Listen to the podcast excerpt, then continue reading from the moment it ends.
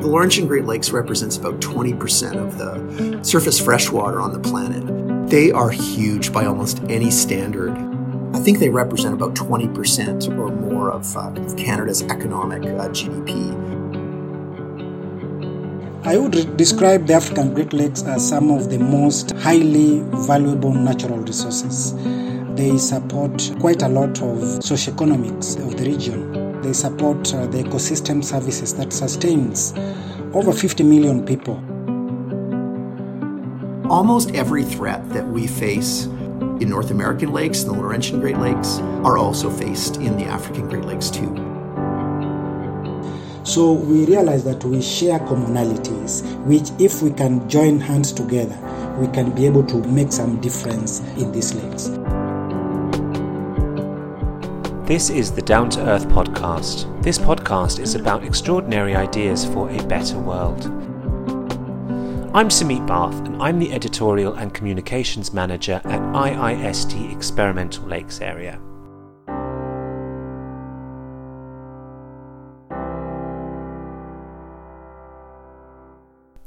This episode is about the Great Lakes. Not just the ones in North America, otherwise known as the Laurentian Great Lakes, but the ones in Africa too.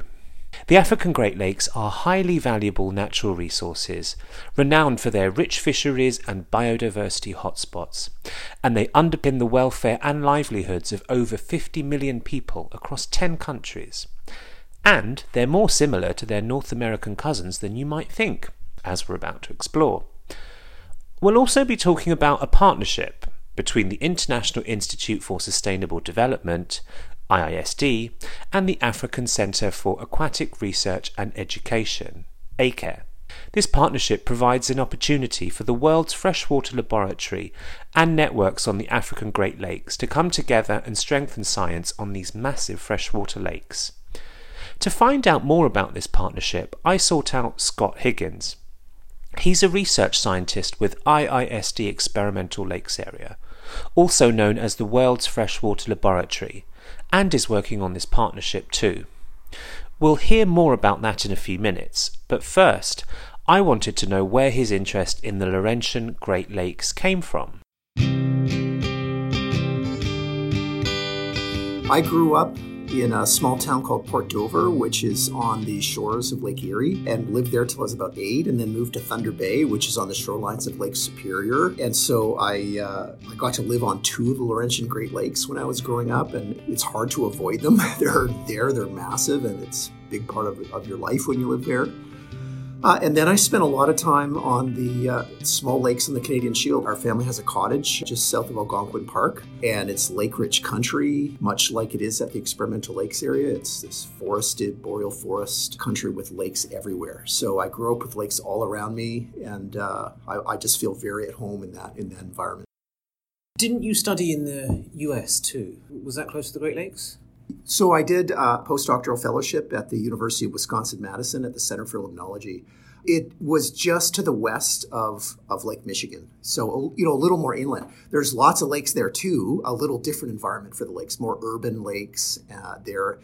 I was also very fortunate when I was there to get into northern Wisconsin to their field station, which again is Lake Ridge country. It, it sort of borders up to Minnesota and the uh, Lake Ridge country that's there, the you know land of ten thousand lakes. So yeah, lakes all around.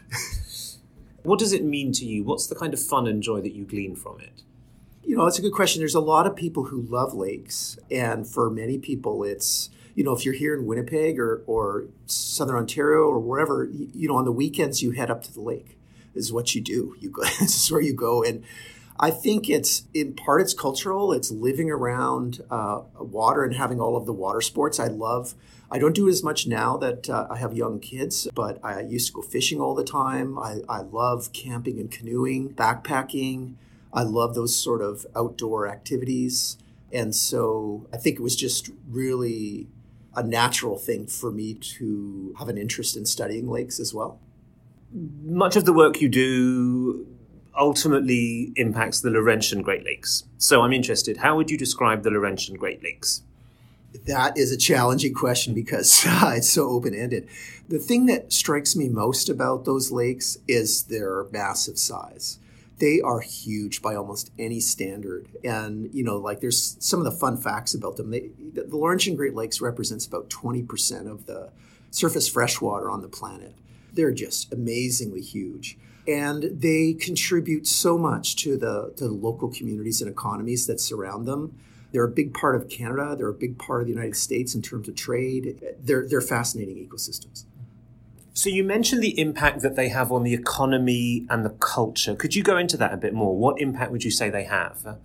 So the Laurentian Great Lakes are incredibly important in terms of the economics and culture of not only the region but actually of the United States and Canada.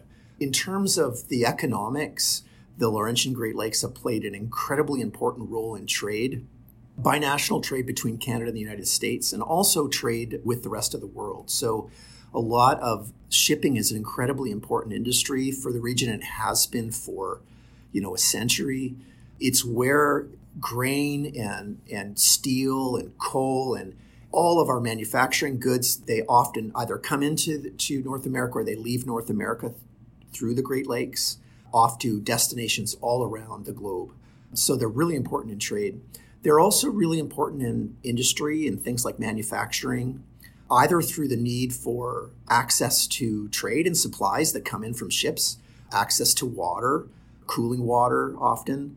Power plants are often built around the Laurentian Great Lakes. So, in terms of the economics, these lakes are, I think they represent about 20% or more of, uh, of Canada's economic uh, GDP is in uh, the Great Lakes region. Uh, culturally, you know, I can say from growing up around these lakes that for the people that live around them, they are there and they're magnificent, and uh, there's something that you can't avoid. I think everyone who lives in the region has been down to their beaches and, and has been out on boats and sailing. And for many people, fishing is just an absolute way of life. It's just something when you live in the region, it's it's something you're proud of and that you just it's just a big part of who you are.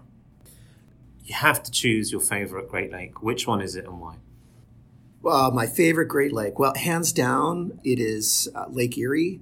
I think part of this is because you know, I grew up on Eastern Lake Erie. I was uh, born very close and, and, shortly moved to Port Dover, which is the, on the Eastern Basin.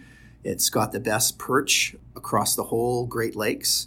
And it also, from a scientific perspective, Lake Erie has, as the smallest of the Laurentian Great Lakes, it, it has probably the, the most problems of, of them in terms of algal blooms, uh, invasive species, and and the list goes on and on. And so, from a, it's sort of odd to say, but from a scientific perspective, it's it's fascinating to, to study and to try to work with managers and, and policymakers on trying to you know fix the problems.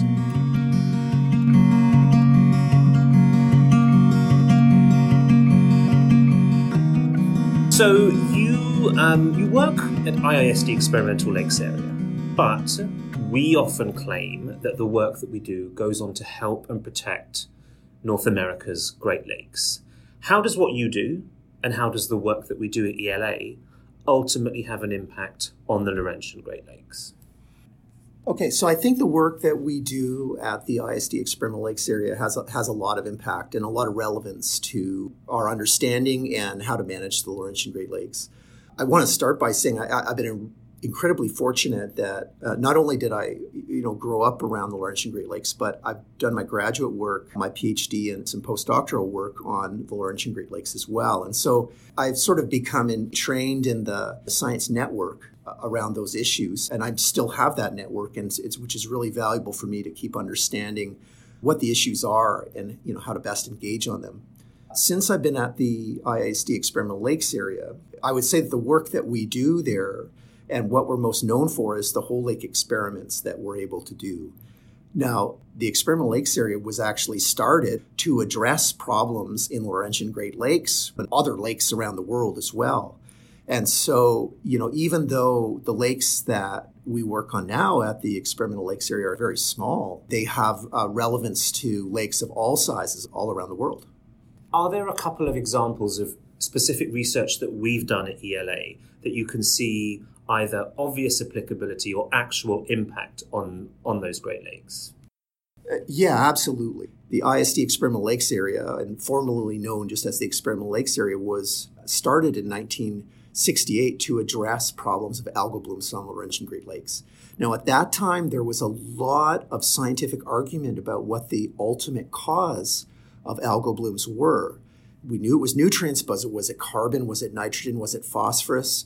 There was a lot of pushback from industry, especially the detergent industries, and the cost of management was was going to be extremely high. So policymakers and managers wanted to know with some certainty if they were going to invest hundreds of millions and billions of dollars in addressing this algal bloom problem that they wanted to have a very strong scientific case for it. And so that's why the experimental lakes area was designed and built.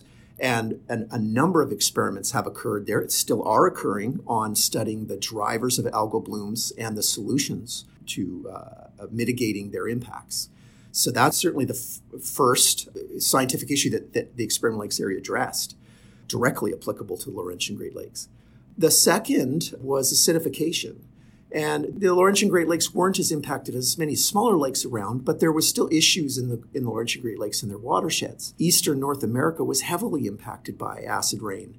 And there was a lot of questions at that time about what acidity level or pH should we manage lakes towards?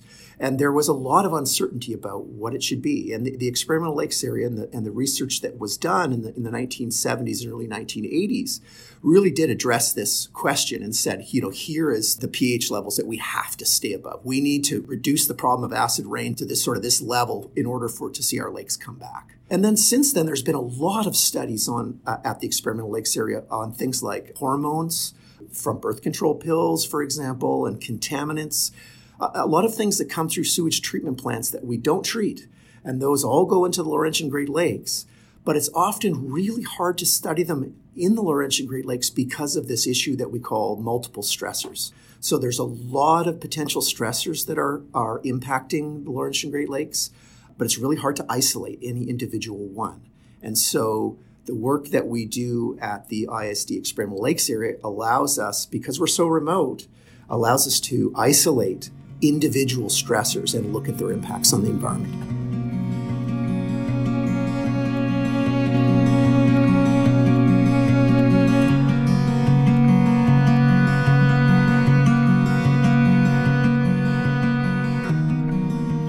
So let's change gear a bit and change change geography. What do you know about the African Great Lakes, another set of Great Lakes, and what are some obvious comparisons and maybe even differences between the two? So, the African Great Lakes. I have been also very fortunate to be able to do my master's uh, degree research on Lake Malawi, which is one of the uh, Rift Valley lakes, one of the, the uh, African Great Lakes. And it was an eye opening experience. It was an, an amazing opportunity. Those lakes, like the Laurentian Great Lakes, are massive in their size. And it's like working on small oceans Lake Malawi is, you know, 700 kilometers long, 70 kilometers across, and 700 meters deep. It's a ginormous lake by any standard.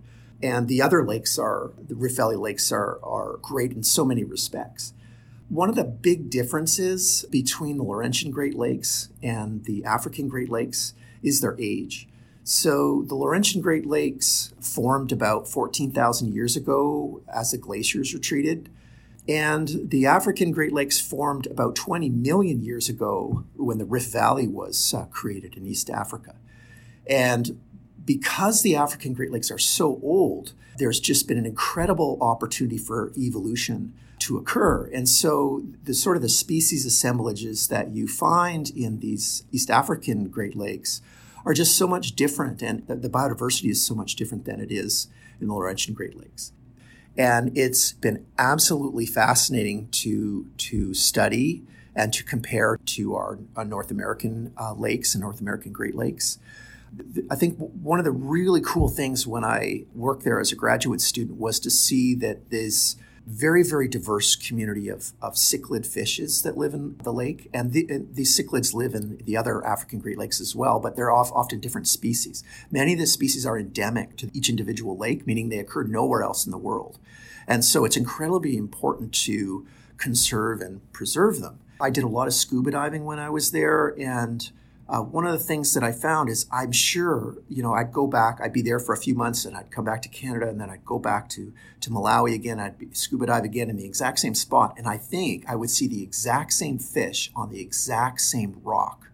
And, you know, these fish, these cichlids, many of them, we don't really have many of these species in North America, but these are species that eat algae, you know, graze algae off the bottom. Most of our fish here eat insects uh, and other invertebrates.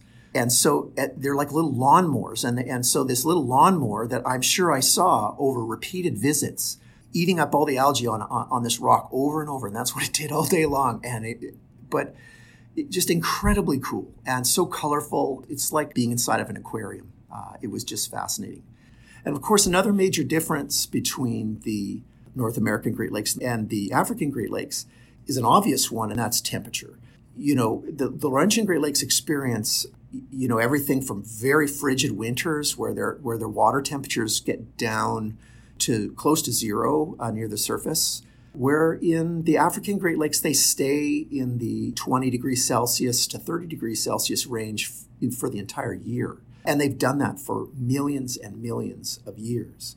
And so this is a, obviously a really big difference and it has really big implications on the, the flora and fauna that live in these lakes as well. So yeah, a lot of similarities, a lot of differences too.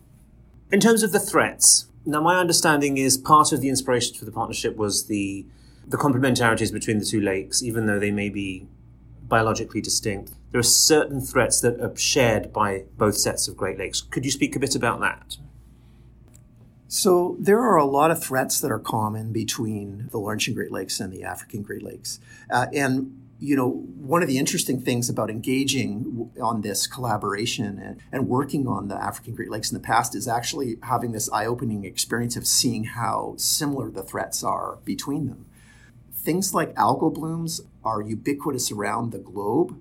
They're a big problem in, in Laurentian Great Lakes, especially Lake Erie.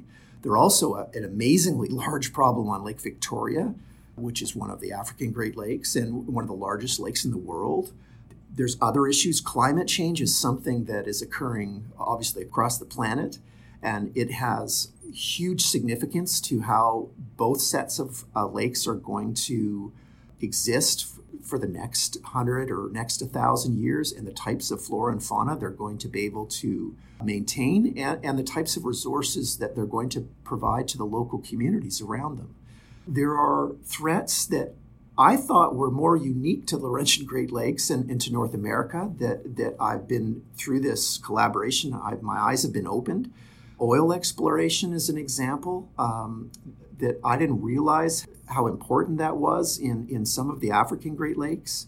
And so, you know, we're just doing studies at the experimental lakes area on the uh, potential impact of oil spills on water quality and on the fauna that live there. This work ties in very closely to the threats that exist for the African Great Lakes as well.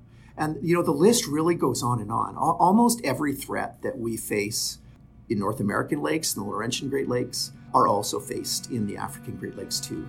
So while the lakes may differ in their geographic context and in some cases their flora and their fauna, the threats they face are very, very similar.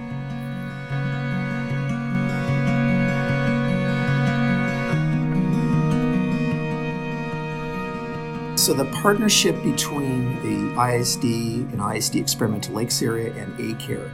The way I see this partnership is that ACARE has existed for a number of years and has tried very hard to try to help coordinate scientific activities in the African Great Lakes region among uh, host countries and host institutions. So all of the, there's, uh, uh, I believe, nine countries that surround the African Great Lakes that's a lot of interjurisdictional potential issues there and a lot of barriers for scientists to uh, come together to try to collaborate on understanding and, and, mitigating the problems on the African Great Lakes. So ACARE has been trying for a long time to try to bring those groups together and those individuals together.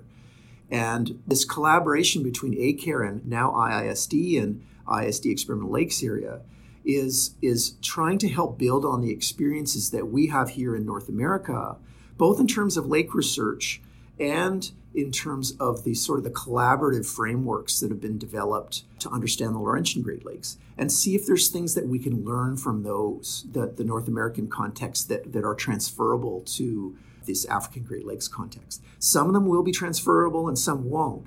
But you know, why start from scratch? Why not try to build on on these types of things that have worked? And what role are you playing specifically? Because there are advisory groups.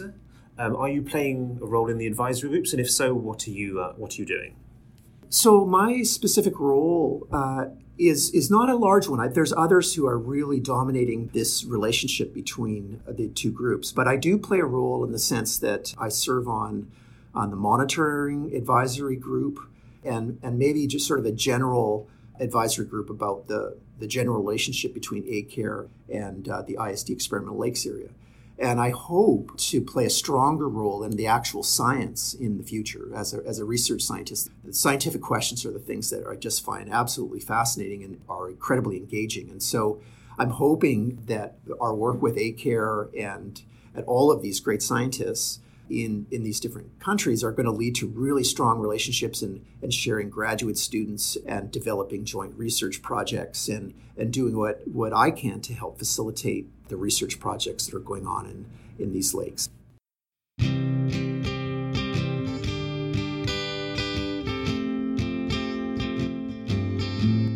Well, I certainly hope to get back to these African lakes again. I would absolutely love to visit Lake Malawi again you know, I've read so much about Lake Victoria. I did get a chance to see it very, very briefly during a meeting last year. But you know, the headwaters of the Nile River and the incredible uh, species diversity, and you know, the scientific issues on on Lake Victoria, which are very close to my scientific interests.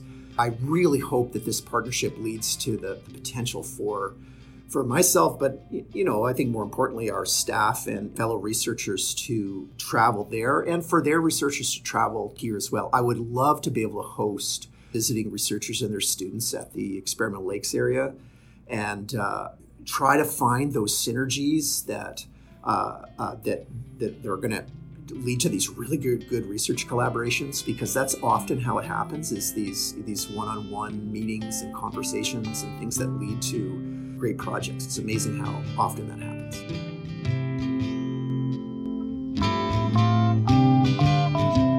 You know, I think it behooves us as, as an organization that believes in, uh, international sustainability and, and uh, sort of citizens who care about sort of global issues and biodiversity that you know these lakes these african great lakes are unique in so many ways and they've been so understudied that this partnership, uh, I'm hoping, can really lead, uh, lead to some very strong collaborative frameworks that allow for better monitoring, better science, and better policy making to protect these lakes. And, you know, I, I'm just so excited about this potential.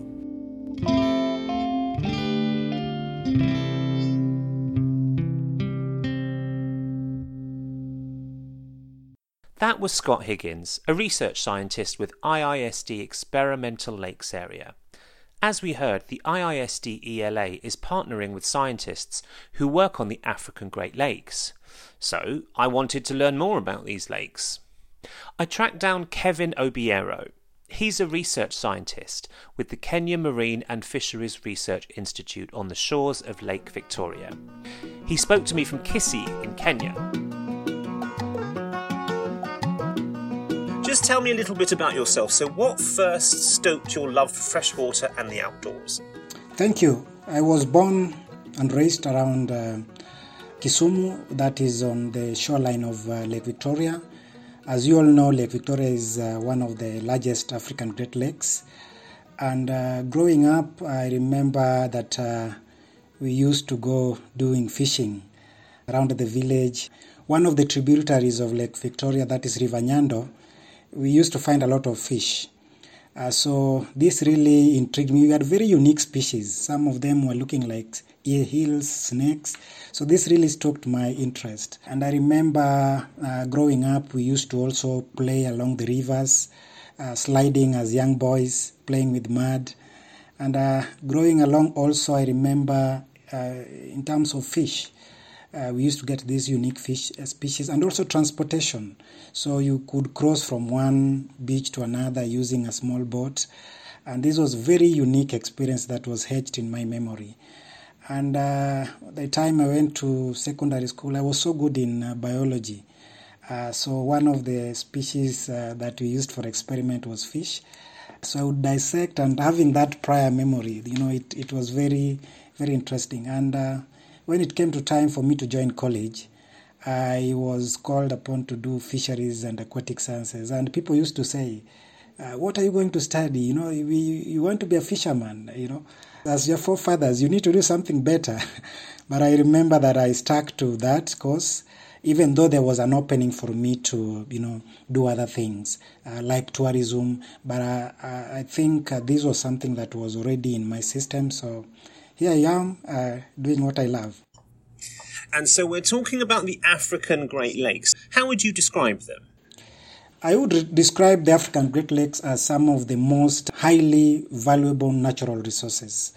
They support uh, unique fisheries, they support quite a lot of uh, socioeconomics uh, of, the, of the region uh, in terms of lake transport, in terms of also tourism, in terms of even hydropower electric uh, generation.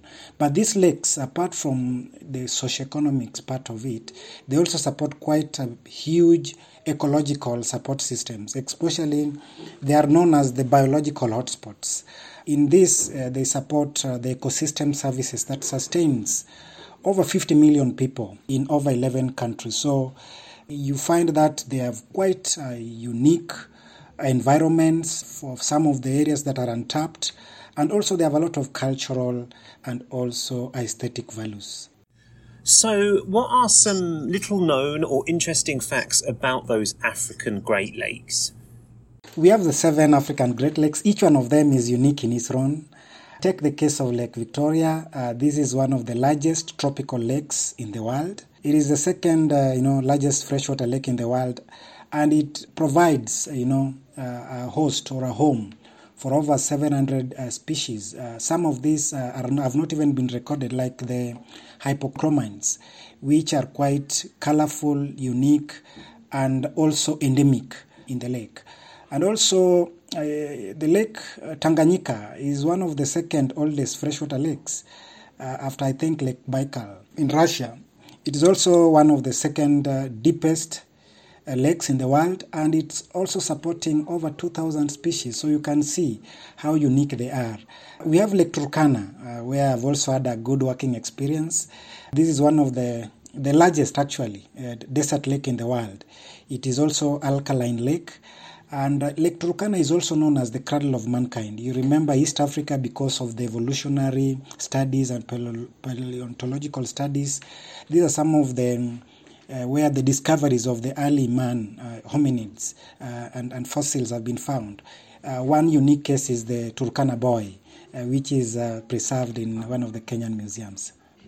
I want to say that these are also the banks of the of these lakes, the shoreline provide a home uh, for many people. Remember that in most of the areas that are away from the lake, you find that uh, they may not be productive in terms of agricultural practices. So you find a lot of movement towards the lake. So these migration patterns uh, towards the lake, so that is why you see quite a number of, of, of, studies showing that there's a lot of population densities around these lakes. Secondly, uh, we find that they are also providing deep cultural and spiritual attributes. So, for example, baptism, water baptism, aesthetics, a lot of tourism. Right now, you find that uh, some of these lakes, uh, for example, Lake Victoria, reported studies, uh, you know, in terms of European explorers coming to see the lakes. So they also provide unique tourism potential and more importantly also food consumption, especially cheap, uh, nutritious uh, protein food that is very, very essential for the young children, the mothers, and also just the continent because this is where protein foods are quite expensive, especially meat and also chicken. So fish is, is a very important diet for most of the people residents in this region.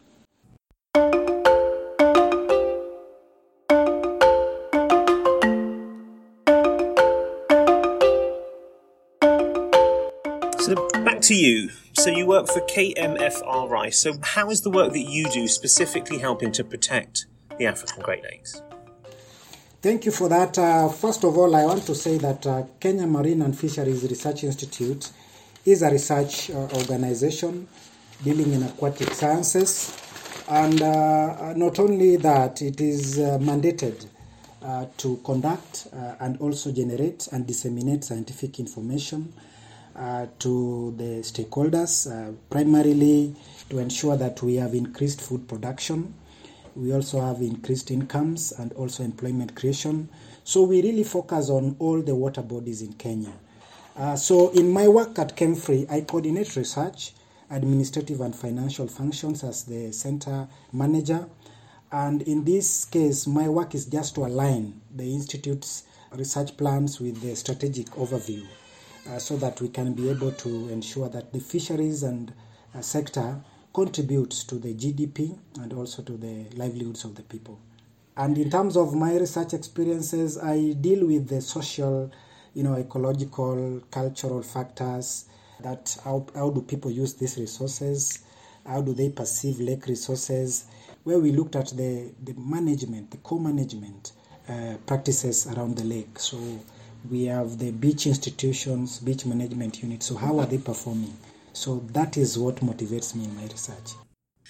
And let's think about the Laurentian Great Lakes. There's, obviously great similarities between them. What are the obvious comparisons and maybe differences that you can see between the North American Great Lakes and those in Africa? It's always good to have things in perspective. And uh, one thing I remember when I was in primary school, uh, one of the questions, uh trivia, was uh, which is the greatest lake, you know, largest lake in the world and it came as a natural that Lake Superior was uh, was uh, the first, and Lake Victoria, which is in my neighborhood, was was the second. So this was quite unique, and uh, I think uh, what I'm driving at is the sizes of this lake. They are massive water bodies. I had an opportunity to visit uh, Canada and also Michigan about two years ago. I remember them as the homes. Uh, that is Huron, Ontario, Michigan Erie and uh, also Superior, uh, the famous. So that is uh, one way, the, their sizes. A second thing that I may say as a, something which may differ also in terms of differences is the species, uh, you know, availability in terms of fish species. You find that uh, the five species rich lakes in the African Great Lakes, uh, they host almost one uh, 2,000 uh, species uh, with over 95% uh, uh, endemicity. So you find that this fish cannot be found anywhere else in the world. And uh, this is within a surface area of around 150,000 kilometers squared. Compared to the Laurentian Great Lakes, which the five of them, I think from my statistics, they have only 176 species with 3% endemicity. So that is Despite the large size of the Laurentian Great Lakes, almost 250,000 kilometers squared surface area, they are quite, uh, I don't know to say, they're not as species rich uh, as compared to the African Great Lakes.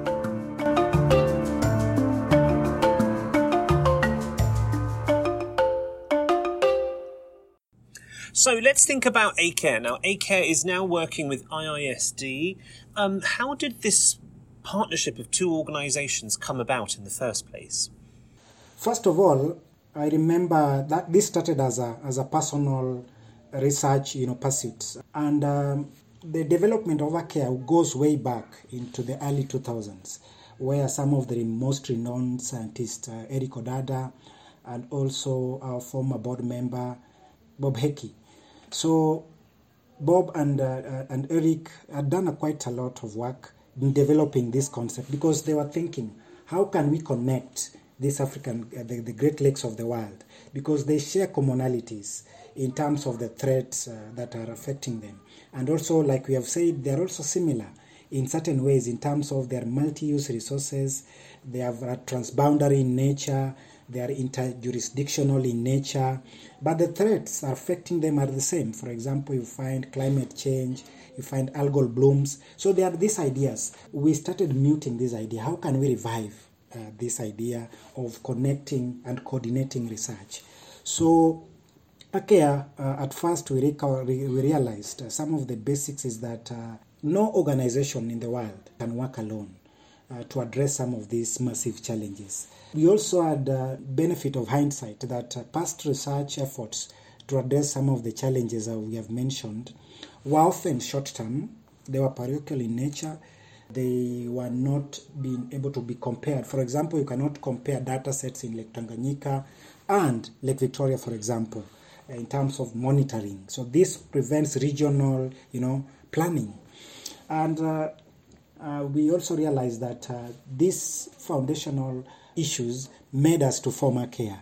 Along the way, we have realized that uh, there are other organizations, just as we realized that there's no one institution that can work alone. So, one of the organizations we have partnered with is IISD ELA, uh, which is one of the most influential freshwater research facilities in the world. It goes way back, uh, 58 years of experience. This was quite um, valuable experience because we know that we want to develop perpetual systems. So uh, uh, ISD can provide that uh, you know insight and experience.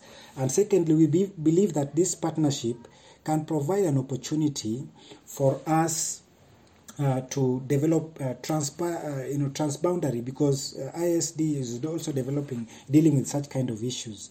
So we realize that we share commonalities, which if we can join hands together, we can be able to move uh, some, uh, make some difference in these lakes. So that is how this partnership came about. Realizing that there are commonalities, but also that with the experience and hindsight of what ISD ELA has done, we could benefit from those experiences in developing and addressing issues in the African Great Lakes.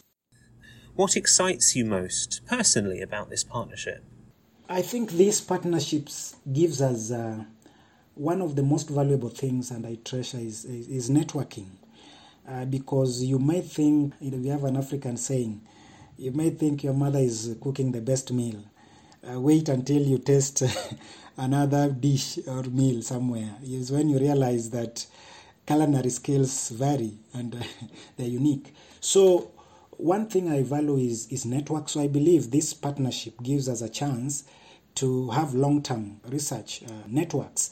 And we are not only doing this at personal level, we are also doing it at regional level. For example, under ACARE, we have developed uh, lake advisory groups, committees, similar to the lake committees in the Laurentian Great Lakes. Remember, the Great Lakes Fishery Commission has initiated some of these experiences since 1954. So we are learning from a global audience, and uh, through these experiences, we have bringing in experts on board from both the Great Lakes of the world and uh, we are increasing our partnership and uh, through these partnerships and networks we believe that we can be able to benefit from experiential learning.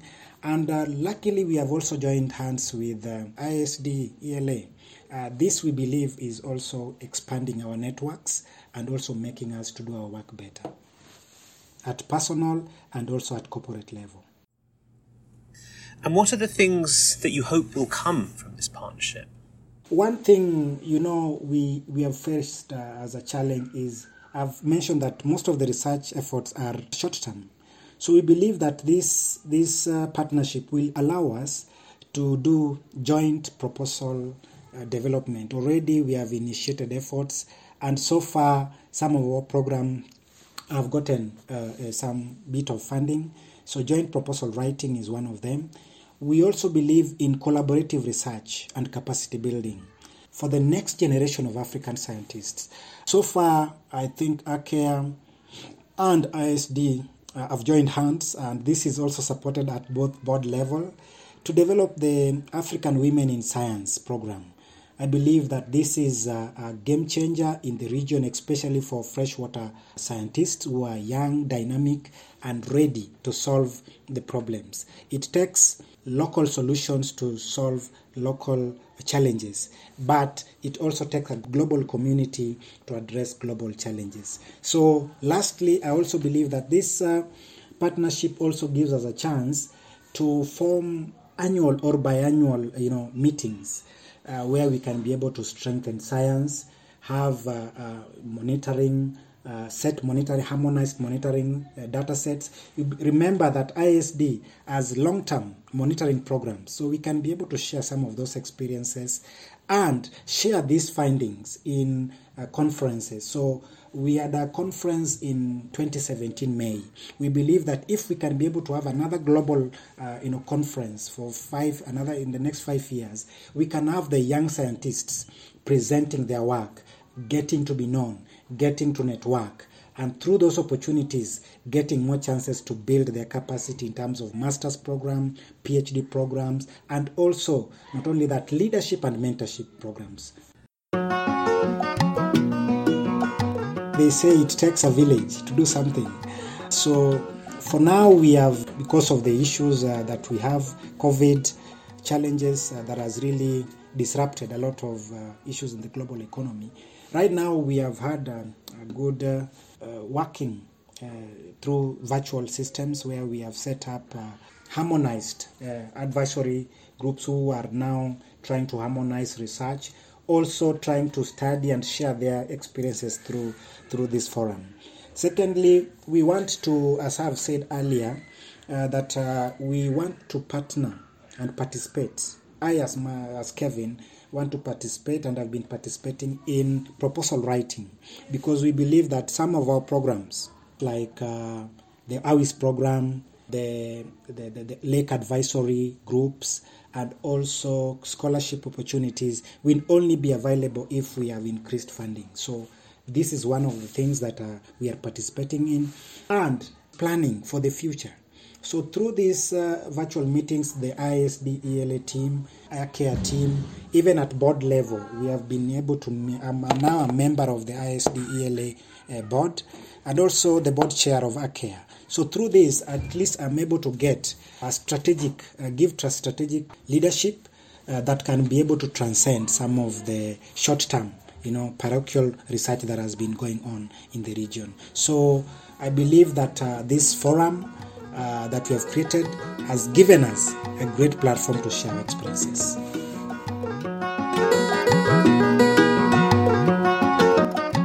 Getting your voice out there. One thing I've realized as a young researcher who was developing is that global exposure. I believe that this forum, uh, I studied in Europe, but I've gotten a chance to visit Canada and also the US and other Asian countries. I believe that if some of us young African scientists can be able to get such opportunities, then they can get the global exposure and then be able to now solve. Uh, you know the local challenges having that world view uh, that these challenges we are experiencing in our backyards are also affecting other people so i believe that my passion now is to ensure that i open the door for other young people who are coming in and uh, getting uh, one thing I've also valued uh, is is the good working relationship we have developed with ISD team. I remember Matt McCandless and also with Dimple, uh, you as we have been working together. This creates a good opportunity for us to build on our networks and also our experiences and make a difference. However small, we are moving in the right direction. Thank you.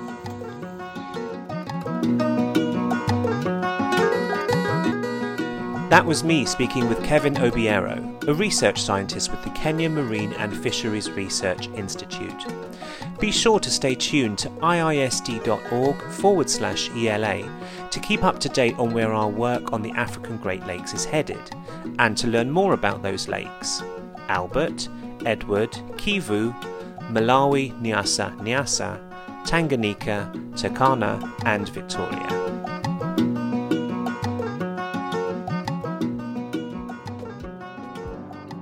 Thank you for listening to Down to Earth, a podcast from the International Institute for Sustainable Development. IISD is an independent think tank that delivers the knowledge to act. Through research, science, and analysis, we tackle the root causes of some of the greatest challenges facing our planet today. Find out more at iisd.org and iisd.org forward slash ELA. This episode was created by me, Sumeet Bath. Thanks also to Scott Higgins, Kevin Obiero, and Ted Lawrence. Down to Earth is produced by Carmen Klassen.